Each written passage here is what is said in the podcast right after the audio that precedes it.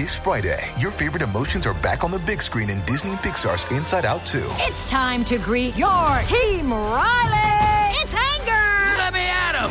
Fear. Safety checklist is complete. Disgust. Ew, ew. Sadness is in the house. Oh, no. Hello, I'm anxiety. I'm one of Riley's new emotions. Disney and Pixar's Inside Out 2. There's a part two? We're going! Rated PG. Parental guidance suggested. Only in theaters Friday. Get tickets now. Hi there, welcome to New Books in Science, Technology, and Society. I'm your host for today, Carla Nappi. I recently spoke with David Kirby about his fascinating book, Lab Coats in Hollywood Science, Scientists, and Cinema, that came out with MIT Press in 2011. Now, this is a book that's both written in an extraordinarily accessible style, so you don't have to have any background in STS to really get a lot out of it and to enjoy it. Um, but at the same time, Kirby is very careful and very clear about the intended contributions to STS in every chapter. Um, and so um, scholars of STS will see Leviathan and the air pump mentioned. We'll see lots of classic um, and specialized work in STS being brought to bear in a discussion of, frankly, a really fun um, and really, um, I'm convinced, um, important and relevant case study which is um, the the problems inherent in um, and the sort of um, case study of the visual representation of uh, scientists and the sciences in Hollywood cinema and to some extent in television. Um, this is an extraordinarily pressing set of issues, especially for anybody who um, recently saw Prometheus or um, is interested in some of the many summer blockbusters this summer in 2012 that feature uh, discussion of and depiction of science and the sciences. And it's also just a super fun book to read. And there's lots of really wonderful anecdotes in here. So it's, it's the kind of book that you could easily assign in a class and also easily take to bed and use for bedtime reading because it's that enjoyable. So, um, yeah, we had a good time talking about it and I hope you enjoy. Hello, David. Hello. We're here today to talk with David Kirby about his recent book, Lab Coats in Hollywood Science, Scientists, and Cinema, and that just came out with the MIT Press in 2011. Now, this is a book that's a lot of fun to read. Um, it's clearly um, going to appeal to, and uh, most likely has appealed to, a wide range of people and a wide range of audiences. Um, and it's I'm delighted to be here to talk with you about the book today, David. So thanks so much for making time for us. Oh no, it's a pleasure for me. I love talking about this topic. So it's clear from the book. Um, it's clear yeah. from the book, so that's a great thing for a reader. Yeah. So, David, uh, can you start us off a little bit about telling us a little bit about your background? Now, you mentioned at the beginning of the book um, that you actually transitioned from a tenure track position in biology into the field of STS, um, which is what this book firmly stands within. Can you talk a little bit about that transition for you and what what led you to want to make that transition? yeah, I know it's a, it's funny. It's a it's a transition that my friends said was a, a move to the dark side. so moving away from the uh, bench sciences and, and doing sort of quote unquote real scientific work to, to look at science from uh, a cultural perspective um, is is a bit of a shift and a bit different. Um, yeah, I mean, I was trained as a molecular evolutionary biologist uh, and did uh, a lot of lab work for my PhD. And then for five years after that, I uh, taught at American University, uh, which is in Washington, D.C., uh, doing uh, biology, so teaching evolution, teaching general biology, and, and, and classes like that. Um, and I, I, really did love it. but the one thing I didn't quite like as much is doing the lab work. Um, and it's funny, a lot of scientists who make that sort of transition, uh, that's one of the things that, mean, that's one of the things scientists love, but there are certain, uh, that, that don't, yeah, that, that don't sort of love it. And so, um, I decided, uh, I did a sort of film and science, um, night at American where I would show a movie to my students and then we would talk about it. And so I got very interested in questions of science uh, and media. And I actually wrote uh, a couple of articles about the movie Gattaca right after it came out and uh, decided, you know what, this is something that I could do full time. Um, but if I was going to be doing it full time and if I was going to be doing something meaningful, uh, I had to sort of, I think, retrain to, to really look at how work is done in the humanities and the social sciences. So I got a postdoc through the National Science Foundation. They do what's called a retraining postdoc to take scientists and put them into STS or history of science or communication so that they can uh, write about science from a different perspective. Uh, so I did that work at Cornell uh, University in the Department of Science and Technology Studies and in the Department of Communication um, with a guy named Bruce Lewenstein. Mm-hmm. And so um, that's how I sort of transitioned into writing about uh, movies and science for a living. Great. And how long was your postdoc, if you don't mind my asking? uh, it was just two years. It was just, uh, yeah, it was a two year um, retraining postdoc. And it was, I mean, one of the things I think that's interesting is that writing about movies is actually not that much different than writing about science. Um, I actually, after my postdoc at Cornell, I went and taught writing for a year at, at Duke University. And um, that's what I told the students. They were all science students. And I just kept telling them evidence is evidence, you know. Um, with the sciences, it's, it's easier to have the evidence. You got, you know, your graph with your lines. Um, but when you're writing in humanities and social sciences, the evidence is there. Uh, it just takes more work to sort of convince somebody that the evidence is saying what you want it to say. Um, so yeah, it was a two year postdoc, but it was it was a pretty rich two years. Mm-hmm. I started out in paleontology and give a similar yeah. explanation to people who are like, "What? How did you get from there to Chinese science? What is that?" yeah, yeah. I mean, it sounds like a big big leap, but um, yeah, as, as, you know, I mean, it, it can be done, and and uh, having both bits has been incredibly useful for me. I can imagine. Now we um just this actually brings us really nicely into the book um, and for listeners who haven't yet had a chance to read the book, um, the book sort of works around several aspects of a major theme, and that is the role of science consultants on TV and especially in film. So most of the examples are actually from film, and the negotiations of expertise that that relationship and that involvement involves. Um, now, how did you decide, given this interest, to work specifically on film and TV um, as your focus for looking at this um, this range of problems and this sort of phenomenon of the negotiation of expertise in these different realms? Yeah, that's a good question. Uh, I mean, one of the things that drew me to the topic of the science consultants was this sort of question of expertise. Um, it was when I when I sort of wrote these things on Gattaca, when I, I, I, was writing about the text predominantly and the sort of bioethical issues that the text raised, um, and also then some of the responses to the movie. So responses of geneticists, for example, to the movie, and I began to sort of think, well, there's a lot of work out. There's a lot of books actually and, and articles where people talk about the science in movies and TV, uh, but no one's sort of asking the question, how did that science actually get there? Right? I mean, how did those depictions and representations actually get put into a film? Who was making those decisions? And then when I did a little bit of digging, I um, realized that, um, especially when I started the book in the early 2000s, um, there weren't that many scientists working on these movies, but I did run across a lot of scientists who were working on movies. Uh, and that was a sort of revelation. Okay, there are scientists working on movies and on TV shows. Uh, so then um, I sort of asked the question, well, what are these scientists doing? And that led me to this notion of expertise. Well, we can talk about a scientific expert, and you'd say, you know, you go to the general person in the street and say, "What's a scientific expert do?" And they say, "Oh, they have they have knowledge, right? They know scientific facts. That's what a scientific expert is." And then I began to realize, well, that's not actually, you know, if we can think about a scientist on a movie, that's not always what they're doing. And so I began to think, well, what would a, a, a filmmaker think of as, you know, quote unquote, sciency enough that they feel they need to bring in an expert? Mm-hmm. Right? What do they think is a scientific expert?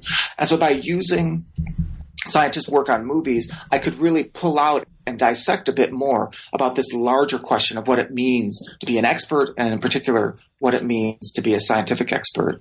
Um, and if I could add just a little bit more about, you know, why TV and, and movies, um, it, it's funny that most of it is actually on movies, and that was a very specific choice as to why um, movies, even over television. And some of it uh, was, uh, well, some of it was that I just like movies. I mean, I love movies, and so I wanted to write about movies. It was one of the reasons why I left science is to write about movies. So that was one of the choices. Uh, but some of it was methodological as well. Um, I've since done some work on on television. I've talked to a lot of um, one of my next projects uh, after I finished the book was on forensic television programs. So I talked to a lot of writers and producers and some of the creators of shows like CSI and Bones and some shows here in the UK uh, like Waking the Dead. Mm-hmm. Uh, and it was it was it was a much more difficult mode of research because uh, with a movie it's it's a single entity, right? Uh, it's it's one product. A television show, especially one like CSI that's been running for you know a dozen years. Um, it's really hard to track down everyone who's worked on it, and each episode can be different, and season to season it's different. Uh, so, for methodological reasons, it was just easier to sort of nail down with the movie who were the science consultants, who was the script writer, who was the important production designer. Uh, so, because of that, I decided to limit myself uh, to dealing with movies. Mm-hmm. That makes a lot of sense. And that actually gets at something that I wanted to ask you about, which is, I mean, given the fact that this is such a fascinating topic, right? And I imagine that when you teach about this and when you have students, you have tons of people who read this and get excited about doing this kind of work, right? So yeah. for, for yourself, when you were planning the research process, what kind of process did you have to go through in order to get access and specifically for the film project, for the, for the book that we're talking about today for most of our time? Um, how yeah. did you get access to the kinds of people that you wanted to talk with? And is there any particular training that you felt like you needed to undergo to conduct these interviews? If the, I imagine some of these at least were interviews, and how, can you talk about that process? Both, you know, just because it's inherently interesting in understanding the book, and also for listeners who might be interested in potentially getting into this kind of work. Um, yeah, it's. Uh, I mean, in terms of planning the research, as you mentioned, most most of the book is based on interviews that I did, um, interviews with filmmakers and interviews with scientists. There's some historical aspects to the book. Um, where I, I, had to figure out um, uh, archival work, and again, as a scientist, doing archival work was sort of was interesting. Um, but in terms of doing the interviews and planning those, um, I, I, didn't have any sort of special uh, training. I, I I did take, uh, well, as part of my postdoc, I did take a course at Cornell on um, qualitative research methods, uh, and uh, a guy named Michael Lynch mm-hmm. um, at Cornell, he did the session on interviews, um, and it was his his advice came down to two things. You know, do them live if you can. You know, go in person uh, if you can, and and make sure you have batteries uh, in your recording device, um, which is something I forgot at one point in one of the interviews. It was really a shame that I, the batteries ran out at some point on it. Um, but in order to sort of find these people, it, it, it took a. I mean, today, if I were to do the the book again today, it would be much easier. Um, now, every scientist who works on a movie, even the smallest bit of a movie, they're crowing about it on the internet. Um, you could find even Prometheus that just came out. Right. Um, there was an article in the Washington Post about it. There are, are, dozens of articles on the web where you can find every scientist who did any little bit of piece uh, of work on Prometheus. But back in the early 2000s, it was actually much more difficult. You looked at, I look, well, I looked at um, credits, mm-hmm. the film credits to see, because sometimes they would, um, and we could get into this later when we talk about compensation. But that was one of the things they do for the scientists. Here's your, here's your credit. You know, right. uh, technical advisor, you know, Dr. Smith. Um, so I did that. I looked at uh, a book called the American Film Institute uh, catalog, um, which is now online, and you could you could search through that. So I looked through that for any indication that a scientist had worked on a movie. Um, in addition to the credits, there are also thank yous at the end of a movie. And so, you know, mm-hmm. I don't know. I'm one of those guys who always stays to the end of the credits. Um, and, and for this, I had to because I had to look to see, you know, we thank the following uh, individuals. Sure. So it took it took quite a bit actually, um, and then asking a lot of people. So when I interviewed people, um, I would ask them if they had worked with anyone. So for filmmakers, um, in general, you just go through their agent. Mm-hmm. Um, uh, and just tell them you're an academic. You're a, you know, um, some some didn't answer back. Um, That's but, but yeah, for the filmmakers, for the, every scientist did. I mean, scientists love to talk about it. I mean, those guys they were just excited uh, to talk to anyone about this this work. Um, but for some of the filmmakers, you know, they're busy people. I didn't have, you know, they didn't really want to talk. But if I did get to talk to them, then I would ask them. You know who who else should I be talking to? Because a lot of this is informal work, and so uh, the only way to to get certain people was to for the filmmaker to say, "Oh yeah, I think I called that paleontologist or that astronomer." Great. Um, that's actually that's really interesting. Yeah. So, so getting sort of further into the book, I mean, you, you mentioned Prometheus, and this is actually, I'm, I'm not going to ask you to talk about that because I imagine lots of people are asking you to talk about that. Um, but the theme of um, space exploration and sort of the involvement of scientific consultants in movies that have something to do with space is actually a very prominent theme in the book. It's one of the major cases um, or of um, films that you look at in different ways through the book. So we will actually get to that. Yeah. Um, and I and I do want to hear a little bit more about that in general. Okay. Okay. Um, now, as we sort of move through the book, um, there are issues of, um, and we'll come back to this, sort of not just expertise, but if we had to point to some of the other major kind of thematic notions in STS that really permeate um, a lot of STS work, it's not just expertise, but also issues of accuracy and authenticity and authorship.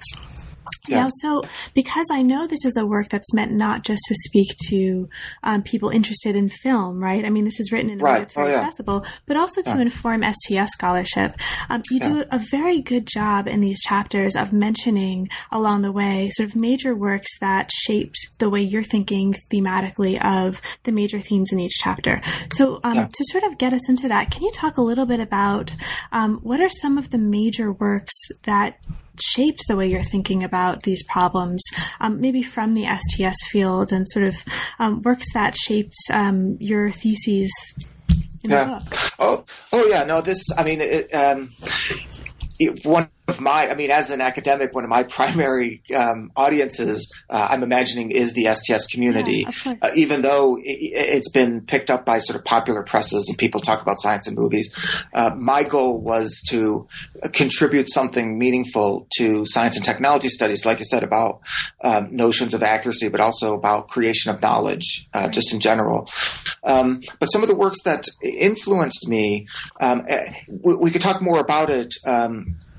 And although it comes from the history of science, uh, Leviathan and the air pump, Right. the idea of virtual witnessing was something that was really uh, crucial in terms of my thinking about how a movie could impact the ways in which we formulate knowledge or our perspectives about the natural world could be influenced by a movie Awesome. right and and and and so their idea of virtual witnessing which i'm, I'm more or less co-opting um, I mean, they talk about it in terms of literary work and, and writing scientific articles. Um, but I sort of co-opt it and talk about movies as a virtual witnessing technology. Right? The idea that um, we cannot directly see how scientists come up with their facts, right? I mean, only the scientists coming up with it actually can look through their microscope or see their radiograph and, and determine that. Uh, so a movie can have this powerful influence also because it's sort of embedded within a narrative. So Leviathan and the Air Pump was certainly a, a major influence. Um, uh, the, the work of Harry Collins on expertise was something that got me thinking a lot about this, and also uh, his ideas about the core set uh, was something that I was interested in. And he wrote an article about science in um, documentaries that was also very influential um, in terms of thinking about the idea of uh, media being removed from the production of knowledge uh, as being something that's that was very important. Um, so those sort of ideas coming from him were important to me. Um, Mike Lynch's work on mathematization um, and the idea of representation was important. Along those lines, Bruno Latour's work on Im- immutable mobiles Right. um, that was also very crucial in my thinking.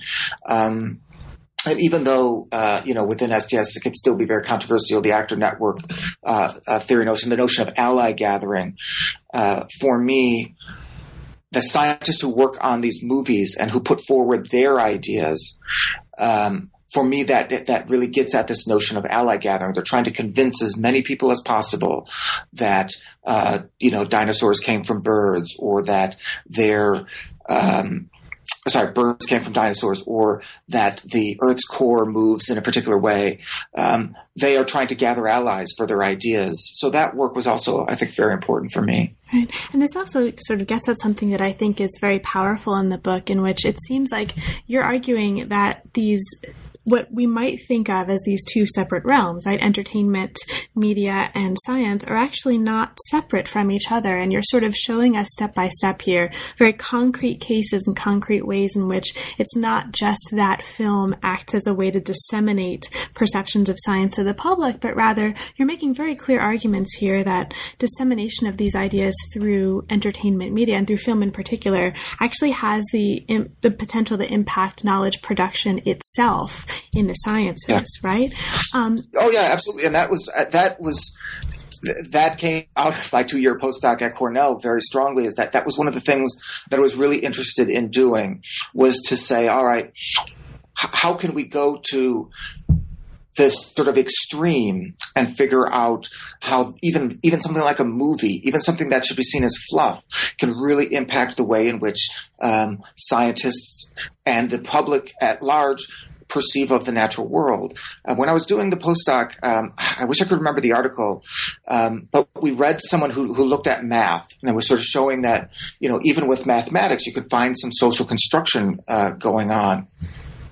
And the idea was that by going to the most the hardest of hard sciences and finding that that you, you, know everything else sort of comes away from that. And for me it was the same. It was like well if i can go to movies and show that a movie impacts the way that scientists can think about a topic um, that should be able to help us think about all the other things even below that like documentaries right. as well and what's i mean there are many examples of this that come up through the book and we could sort of get there chapter by chapter but since we're there right uh-huh. now can you um, say a little bit about one or two examples of the cases in which uh, this kind of uh, use of entertainment media to disseminate, shape, portray, represent science actually did shape, um, go back to sort of shape knowledge production in the sciences. Yeah, I mean, um, one of the uh, uh one uh, one of the uh, uh, ones that I liked uh, quite a bit was from the movie King Kong, mm-hmm. um, where the the consultant that they brought on uh, for their Tyrannosaurus Rex, because in King Kong, uh, the the sort of Kong dinosaur battles are sort of one of the highlights of the movie. Mm-hmm. Um, so they wanted to make sure, and, and the guy Willis O'Brien, who was doing the special effects, um, as well as his sculptor Marlos Delgado, or sorry, Marcel Delgado, they were interested in um, uh, authenticity and accuracy. So for their T Rex, they brought in a guy named Barnum Brown and he was famous for uh, his reconstruction of T Rex for the Natural History Museum uh, in New York. And, you know, when I give talks, I, show the sort of um, a still from the movie and, and say, um, you know, look at this uh, um, image. You can see that it's got three fingers. Mm-hmm. And that's wrong. We know that's wrong. Now we know that's wrong. Does that mean they didn't listen to him? Well, no. It turns out that uh, they listened to him too much. Uh, at the time, he was really adamant that Tyrannosaurus Rex had three fingers, mm-hmm. like um, Allosaurus, and he was was absolutely adamant that they had to put it that way. Okay. But at the time, people didn't actually know whether it had three fingers or two fingers. Um, if they had talked to a guy named Charles Gilmore from the Smithsonian, um, then it, they would have had it as two fingers because he believed it was like Gorgosaurus. Um, but from that movie, that's an influential movie on dinosaur representation. So a lot of Tyrannosaurus rexes after that had three fingers, and that's the way people sort of began to perceive Tyrannosaurus rex mm-hmm. until much later when people actually found evidence that it actually had two fingers. So that's one of my one of my favorite examples. Um, the one that's um, probably the biggest example has to do with Jurassic Park. Um, so Jurassic Park is incredibly influential uh, in terms of the ways in which we perceive dinosaurs. Uh, at the time, the uh, perception of, of dinosaurs in many ways was open to debate. Um, were they warm blooded uh, or not? Um, could they move in a particular way? Uh, did they do parenting, right? Did, did, did they actually um, parent their offspring? And the one in particular I look at in the book is the idea of birds from dinosaurs. Right. And the consultant for the, the movie, Jack Horner, was uh, very upfront about his um, motivation for working on the film, or at least one of his motivations, was to get people thinking about dinosaurs as bird like. That was one of his motivations. And so there's a lot in the movie that um, he helped shape that goes towards that. Uh, the idea of the birds flocking or the dinosaurs hunting, he says at one point, like a flock of predators. Um, and even at the beginning of the movie, when they're looking at a velociraptor and he's sort of pointing at all the sort of avian features about the dinosaur. Um, that was all done in mind to get people thinking about birds as dinosaurs. And that movie did. It changed the public's perception. And one of the things I show in the book is scientists are not immune from that as well. And so it changed a lot of scientists' perspectives. And if you look at scientific debate around the time or before the movie, lots of debate about this. After the movie, it becomes, yeah, you know, it's STS term black box. Now everybody thinks of dinosaurs as birds. Um, you still get some people today who disagree, uh, ornithologists, uh, developmental biologists. Many of them don't like the idea, but now it's an uphill battle for them. The, the battle has been won because of Jurassic Park, literally, that we think of birds as dinosaurs.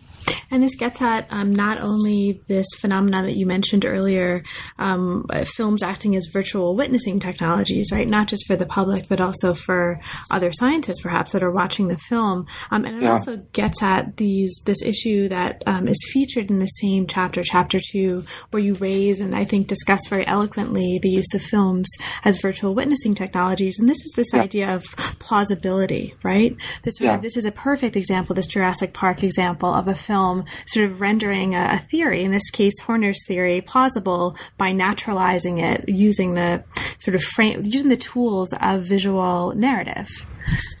Oh yeah, absolutely. Yeah, the naturalization process is is very important. Uh, and I should point out, it's not Horner's theory. It was a theory um, of a lot of paleontologists. He was just one who was just championing it, and he, he got the opportunity to, to, to really champion it in the movie.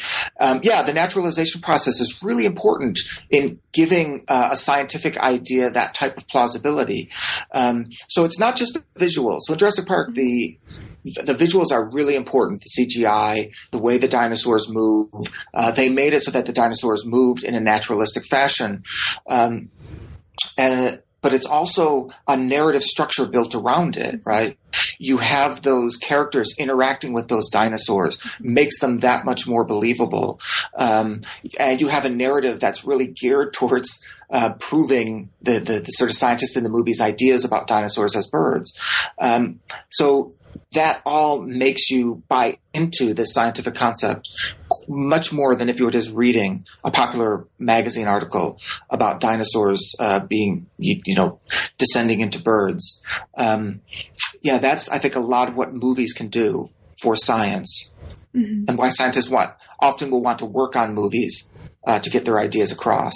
And why else would scientists want to work on movies to get their ideas across? And I know you, you ta- I, I asked this to give you an opportunity to talk a little bit about the compensation issue. There's a whole chapter oh, yeah. devoted to this.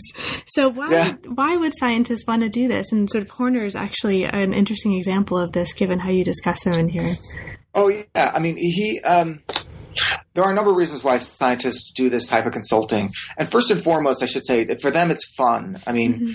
uh, we we all we all can be prone to that type of celebrity culture, right? I mean, we all, um, you know, no matter. I mean, the first lady just said Rihanna was the woman she wanted to be, right? We love celebrities, so every scientist as well. Uh, would would love to be interacting with movie makers, so they just like that celebrity culture. Um, but the other uh, reasons they do it, one is for the public understanding of science.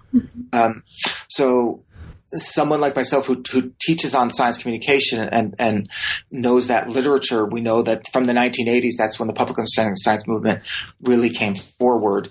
And um, uh, really became solidified. So a lot of these scientists feel they have to uh, do this, that it's a service to science, mm-hmm. um, that the, the science in movies is wrong. Therefore, if I work on this, I'm doing a service by making sure it's right and not sort of, um, you know, hurting the minds of, of the public who can't separate fact from fiction. So they do that type of thing as well. Um, this sort of impacts their compensation, which is what you're sort of alluding to. The compensation um, issue becomes sort of um, strange because the scientists feel they need to do it as a public service. They feel as a scientist, knowledge is free. This is this is what this is what we became scientists for. But by the same token, they also realize, well, you know what? I'm working on a multi-million dollar movie that's going to be making somebody else a lot of money. And I'm giving my time here. So I need some sort of compensation uh, out of this. And often they come up with sort of creative solutions, which Jack Horner did. He gets out of it. Um, uh, they they give money to him to fund his research. Um, and it, like I said, as a former paleontologist, you understand how difficult it is to find money to do that. Right. So for Jack Horner, this is this is fine. That's a good trade off. He's not getting a salary out of it. He's he's getting money that's going back towards the scientific uh, process. What he also gets out of it, and many scientists do, is publicity. Um, and even scientists need publicity.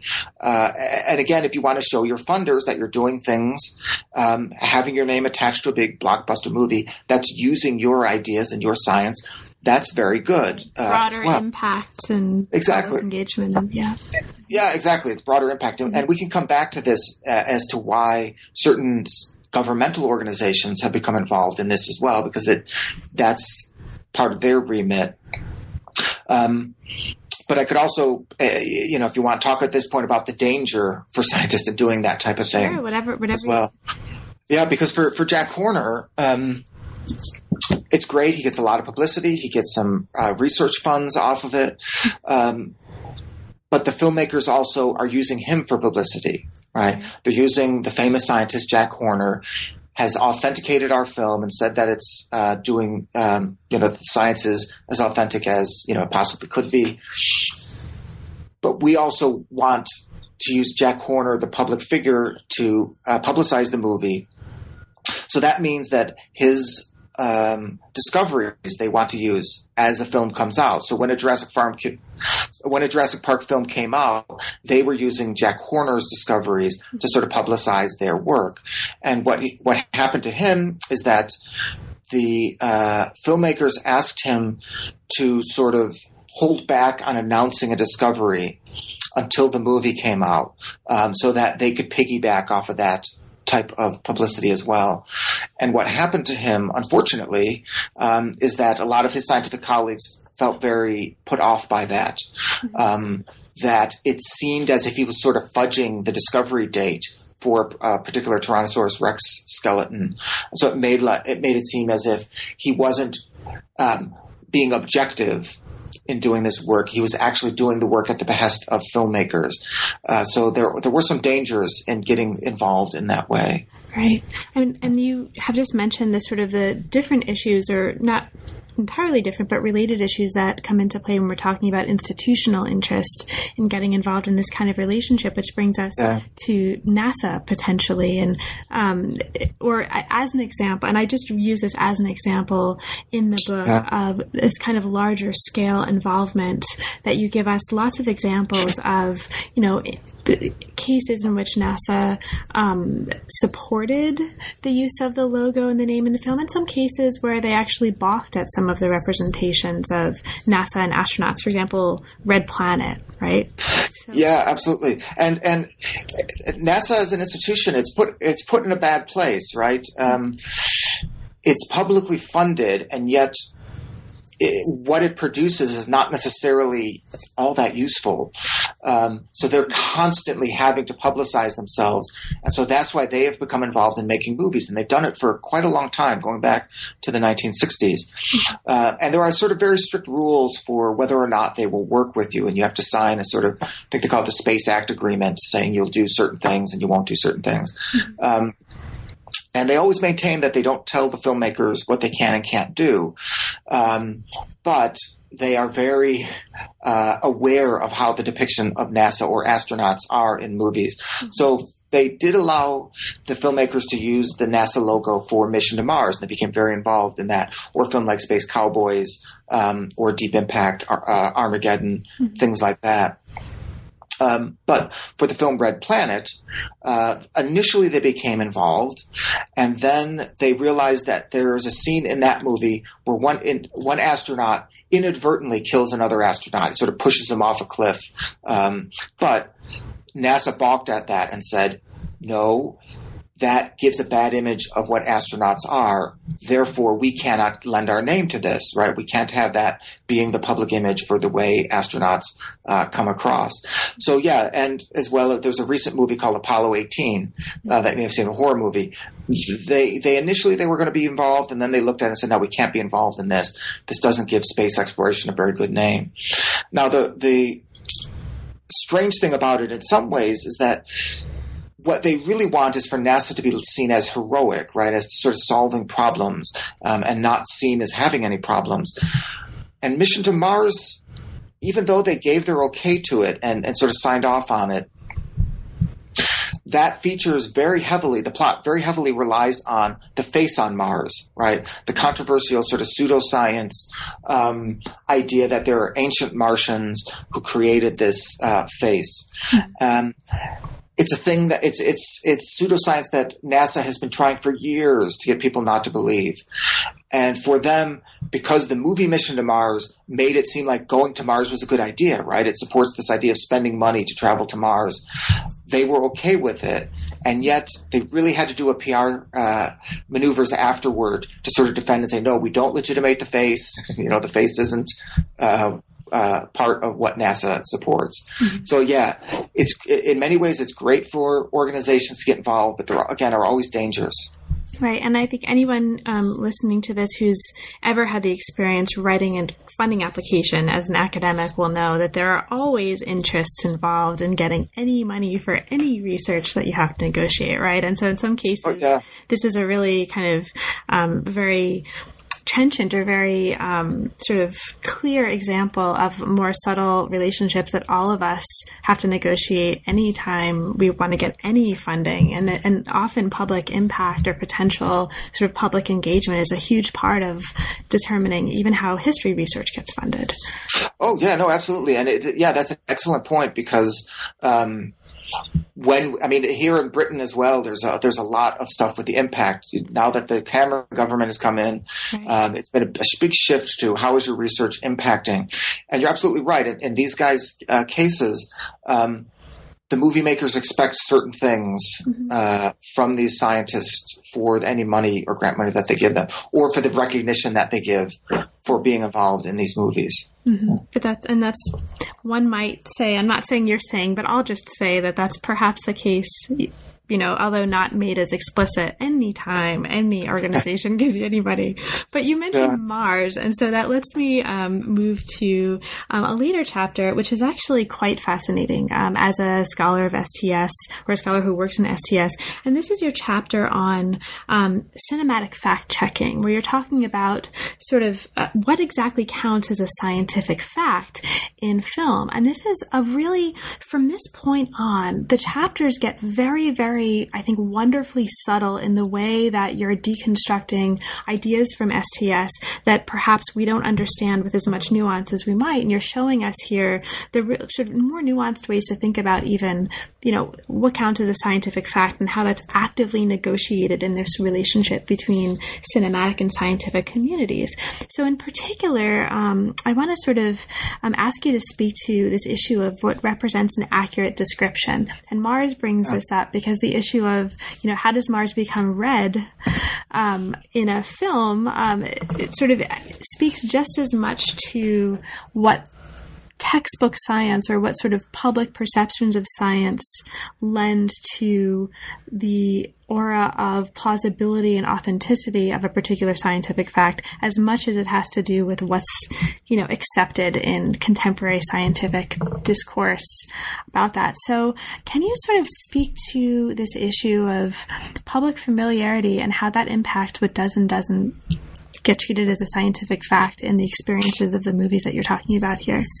Yeah, no, absolutely. And and what's great about that chapter is that it's um, it is it's very STS uh, heavy, and yet it, you know, it's my book's gotten a number of reviews in sort of scientific journals, and and many of them actually really like that chapter. Mm-hmm. They really they really can understand and see It's a great uh, chapter. how uh, that what we consider a fact is very negotiable um, and and very up in the air in many cases. Um, and in that chapter, I talk about the uh, different ways that. Um, well, the different types of facts that uh, a filmmaker has to deal with, and it's all couched in the notion of uh, accuracy. When do they change something? And when do they feel they can actually change something? Um, or when do they have to make a decision is more really the case because they'll change. As a filmmaker, they don't, they, they do sort of have some sort of uh, cases of conscience, you know, do we change this fact? But more or less, it's just, is it easy or hard? But they think through it and say, well, is this a fact that everybody knows? Is this a fact that my that my sixth grader will know? Right. If if that's the case, it's something I call public science. Right. It's something that everybody is going to know. Um, and, and in those cases, the filmmakers think very long and hard about it. Um, and and as one of the filmmakers uh, said, uh, you know, we don't want to look stupid right? If everybody knows this is true and we change it, we're going to look really stupid. Um, so yeah, there is what I call public science, and so they think about that, and those they try not to change uh, for those reasons. Um, and one of the examples I give is the movie Contact, the number of prime numbers, um, where they really wanted one to be a prime because it would have just it would have made their scene that much more better. They start the number sequence with a one, and, and two. It just seems more ominous. Um, and the consultant, they she said, you know, they called her four or five times. You know, are you sure one isn't a prime? You know, we really. I said once at three in the morning, she got this phone call, and they're just begging her to make one a prime. But they knew, all right, uh, even if you know, it, grade schoolers know this. The other, so the other thing is that they have to think, well, is this something that only scientists immersed in the field are going to know? Uh, is this going to be something that only a handful of scientists in the world are going to know? And that's something I refer to as expert science. Um, so the, the example that I give is, again, from Contact, uh, where it was the sound that you would get uh, from a radio signal. And what was interesting is that I talked to a couple of different consultants on it, and two consultants independently told them that the sound they were using was wrong. They said, no, no, it would be like a pure whistle. Um, I guess in a podcast, I could try and do a whistle. I don't know if that would come through. It's just a pure tone, right? It's, it's a pure whistle tone. And each time they said, oh, no, that's, that's, well, each time they said that's what it would do. They listened to the sound that they actually use, which, which is a crunching noise. It's like a and they said that's not that's not correct. So they took it back to the sound editor, and he was just like, "No, we're going with the more interesting sound because how many people are going to know that this is wrong?" Uh, and they asked one of the scientists, he said, well, I don't know, maybe about 20, 30 people. He's like, all right, well, there you go. You know, everyone else is going to want the more interesting sound. So there's public science and there's expert science. And the interesting thing is that public and expert science can change. Um, back in the 1920s, a film called Frau im Mond, which I also talk about quite a bit in the book, there they walk around on the moon without spacesuits, right? Because not everybody at that time actually knew that there wasn't an atmosphere on the moon. So it was, it, you know, that con- concept was actually expert science. Not everyone knew it. But once you move along to the 1950s, um, there most people are aware there's not an atmosphere on the moon so you have to sort of keep that. And today that's total public science. If you had characters walking around the moon without spacesuits you'd be you know killed over it. The one that you were sort of alluding to about mars is, is the, is the more fascinating one in that it's a fact that the public thinks is true but it's not actually true. It seems common sense but it's not scientifically true. And that I refer to as folk science. So in this case, the one you're talking about is the idea of how do you depict Mars, the color of Mars.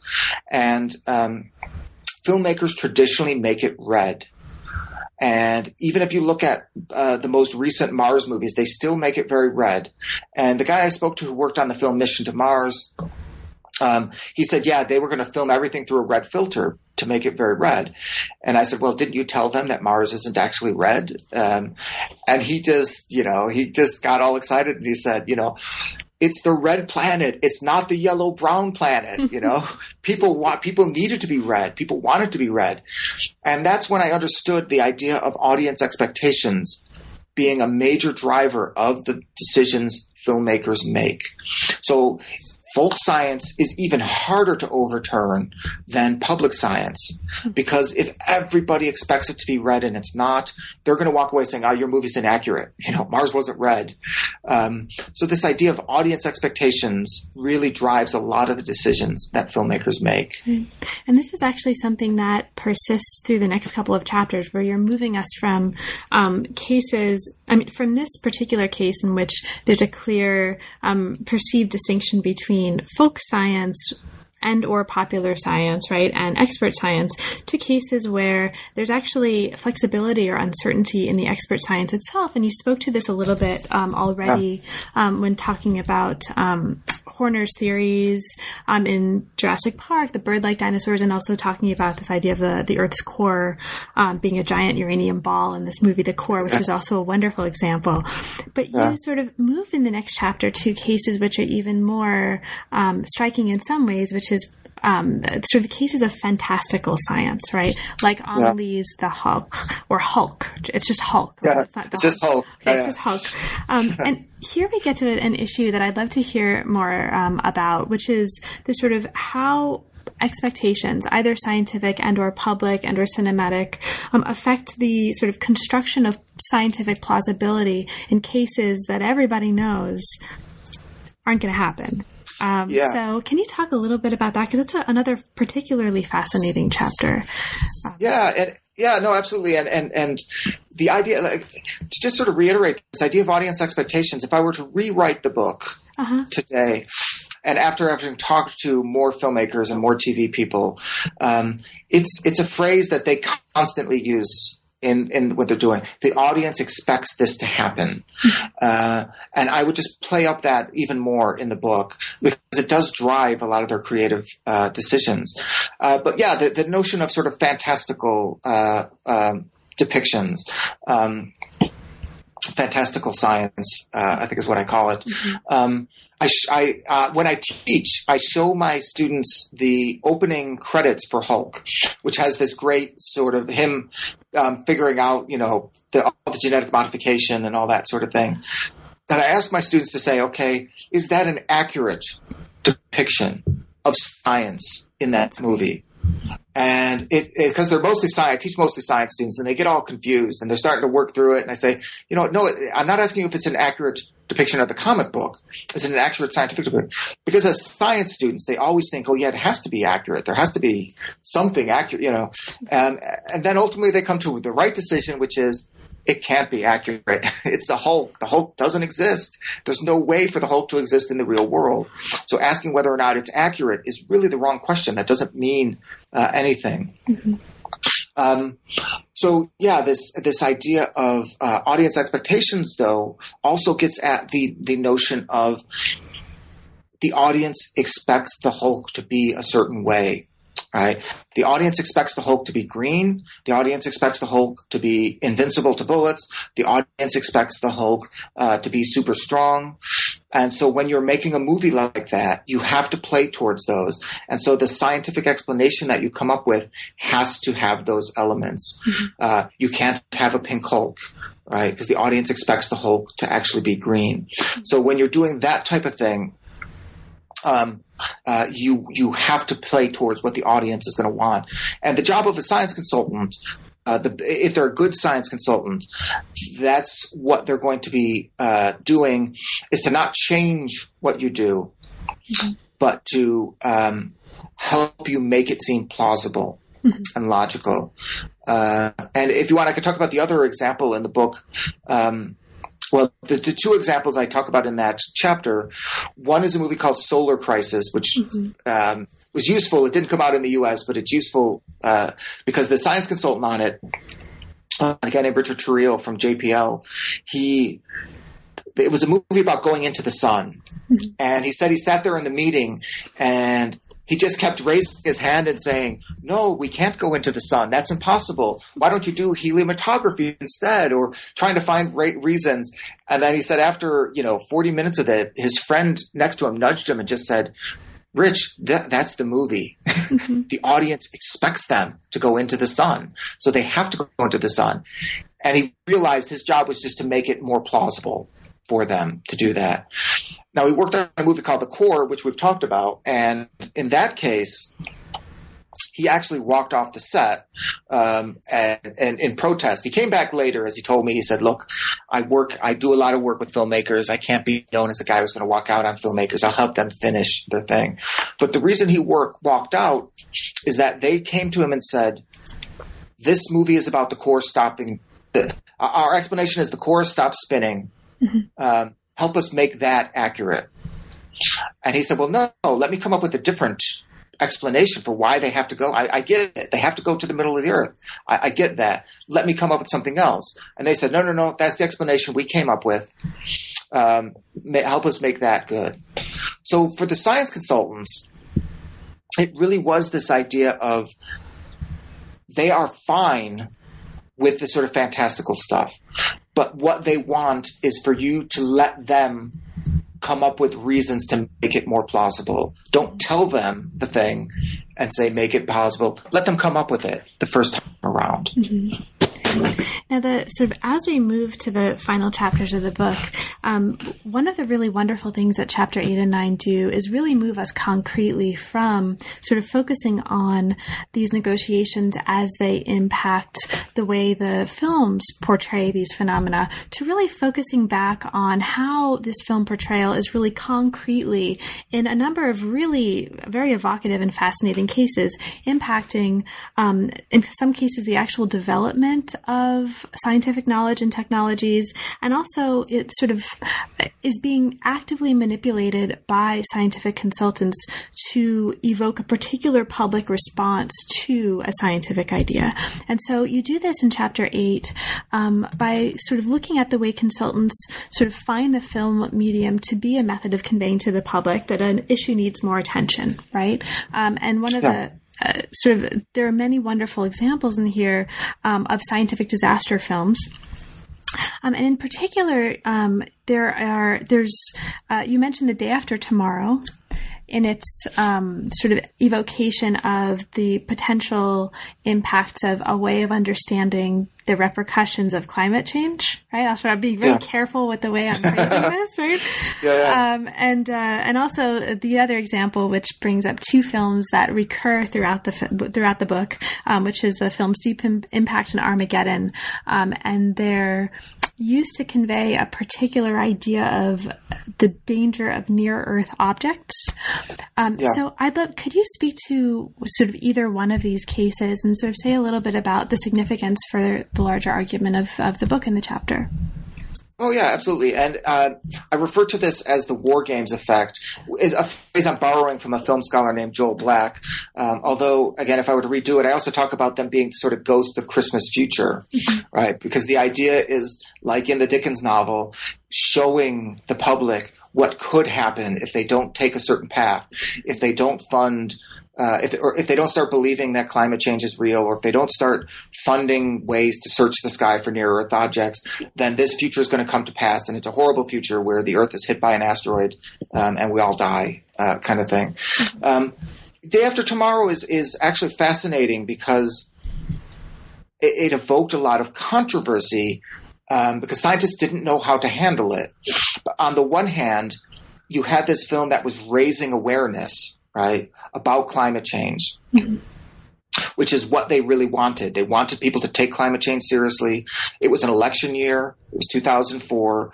Um, the filmmakers were hoping this was going to raise awareness about the Bush administration's policies on climate change. Uh, but on the other hand, it's a film that was inevitably going to have scientific inaccuracies. Uh, the climate change was going to happen too quickly. The way in which it happened was based on uh, a, a, a, a, hypothesis that is legitimate but marginalized. Um, and the sort of extent of the exchange, uh, the climate change was also very um, uh, extreme. So the, the scientists responding to it didn't know what they wanted to do. Whereas the scientist who worked on it, he was of the mind, look, I know there's going to be inaccuracies in here, but the power of this film to put climate change in the public consciousness uh, is so great that I have to work on this movie. Mm-hmm. And it turns out that the, the, the, reason the filmmakers asked him to be the science consultant is not because he's the world's greatest climate change scientist. It's because he was involved in a lot of political work. So at the, uh, being involved uh, in the Rio discussions, the Kyoto Protocol, he knew all of that. He, he advised a lot of members of Congress about climate change policy. So they wanted him to make sure that the political aspects were, were right. The science policy interface rang true. And um, no matter what those who were against climate change thought about that film, they knew that those aspects were right, that those rang true. Their position was was done properly. The science of politics was done properly. Um, so yeah, it, it really can call attention, and it did. It, there was a lot of discussion around that time, and um, in conjunction with an inconvenient truth, you could say both of those films really raised the discussion in terms of awareness of people thinking about those. Right. And this is, and I, I know we've taken up a whole lot of your time, but I don't want to let you go and wrap this up before asking you about um, chapter nine a little bit. But this is a chapter yeah where you're um, talking about consultants using cinematic representation of particular technologies or scientific advances to reduce anxiety, you say, and stimulate desire in audiences to see the potential yeah. become the actual. And this is, I think, of particular interest um, to historians of technology as well. And for sort of eh, people working on technology studies, this was a really interesting chapter in that case. Um, now, you present an idea in this chapter that I'll just, I'm going to phrase this as just asking you to say a bit about that and um, uh-huh. perhaps uh-huh. talk about any of the examples that you find most fascinating in here that speak to this. And this is the idea of diegetic prototypes. So, cinematic represent- representations or depictions of future technologies. So, can you talk a little bit about what those are and some examples that you think are particularly um, important in discussing this phenomenon? Yeah. Um, yeah, it's got sort of a funny name, diegetic prototype, but the reason for that is uh, it's a prototype. It's the idea that it's a technology that has doesn't exist yet, but that people are thinking about, and it's different than technologies where science fiction filmmakers maybe make something up. These are engineers and scientists who are thinking about these ideas. They've crafted these prototypes and they've put them into the film. Uh, into what we call the diegesis, right, which is the actual film world. So it exists within the diegesis as an actual object that the characters are interacting with. And these are important because it socializes the technology. It gets people thinking about what these technologies can be and what they can do. Um, and it makes them as I said, it sort of stimulates desire. It makes them think, I want that technology. Um, one of my favorite examples comes from the film Minority Report. Uh, it's a, a, a, science consultant named John Underkoffler. Uh, he got a, a, PhD from the MIT Media Lab. And as he was working on his PhD, the filmmakers went through, they were touring MIT, um, and they saw his work and said, Oh, yeah, that's something we want to put uh, in the movie. And when he got hired as a consultant, he really approached it as a sort of R and D uh, project that he was going to work through what was called the gestural interface. Which, uh, if anyone remembers the film, it's where Tom Cruise moves around data on the screen with his hands. Mm-hmm. Um, and so under Underkoffler, he worked through an entire language for the interface. Uh, he he worked through exactly what you would do with the interface, um, and he even included what could potentially be seen as a quote unquote flaw of the gestural interface. Um, he actually walked up to Spielberg and said, I've got an idea to make this thing look more realistic. Um, I'm going to add what would be seen as a flaw. And at first, Spielberg was like, "No, can't do it. You know, we want this. This needs to look perfect. That's technologies and movies are all supposed to look perfect." And he said, "No, this will make it look even more real because we all know technology is flawed right? We all we've all encountered flaws on our laptops uh, every day, and so what he had him do was someone goes to shake his hand, and when he goes to shake his hand, all the data on the screen gets shunted into the corner. So it seems like a problem of the system, but in reality, for Underkoffler, A, it made it seem more real. It seems like, yeah, this is real technology. We can see how this could be, become a, re- a reality. What it also did was one of the criticisms of these types of interfaces is that they're not sensitive enough, right? That you can't actually move data around with your hands. By doing that, it makes it look too sensitive. So it actually played into what he wanted people to come away with is to say, yeah, it could work and it could work too well, uh, in that sort of, sort of way. And because of that film, he got calls, uh, from, um, venture capitalists saying, is that real? If not, can we give you money to make it real? Uh, and through that, he got the money to create a real prototype. Uh, it's called G-Speak technology. And from that prototype, he was able to get money from the U.S. Defense Department uh, to turn it into a real system. Uh, that they're now using. So yeah, that's one of my favorite sort of examples. And it really is this idea of film contextualizing and socializing these technologies. Um, and I should point out that the notion of the diegetic prototype has actually been picked up within the design community. Uh, of the things in the book, it's the one thing where uh, people are actually using this as a real term. Uh, there's a guy at uh, in at the Nokia Future Laboratory called Julian Bleecker, who's really a champion of this and is and talks about this in terms of design fiction that he uses. Um, and I should say one of my proudest uh, things is uh, the science fiction author Bruce Sterling uh, blogged about diegetic prototypes and sort of used and talked about them and championed them uh, as something the design community should be using. Thinking about using fiction, create technologies, and get people thinking about them in different ways. That's fantastic. Well, David, we've um, we've taken up a lot of your time, so I don't want to take up um, too much more. But there's um, there's clearly a, a, ton of stuff in the book that we didn't have a, chance to talk about. There's a, a yeah. whole wealth of examples and ideas and engagements with STS literature, and just really wonderful um, anecdotes in here.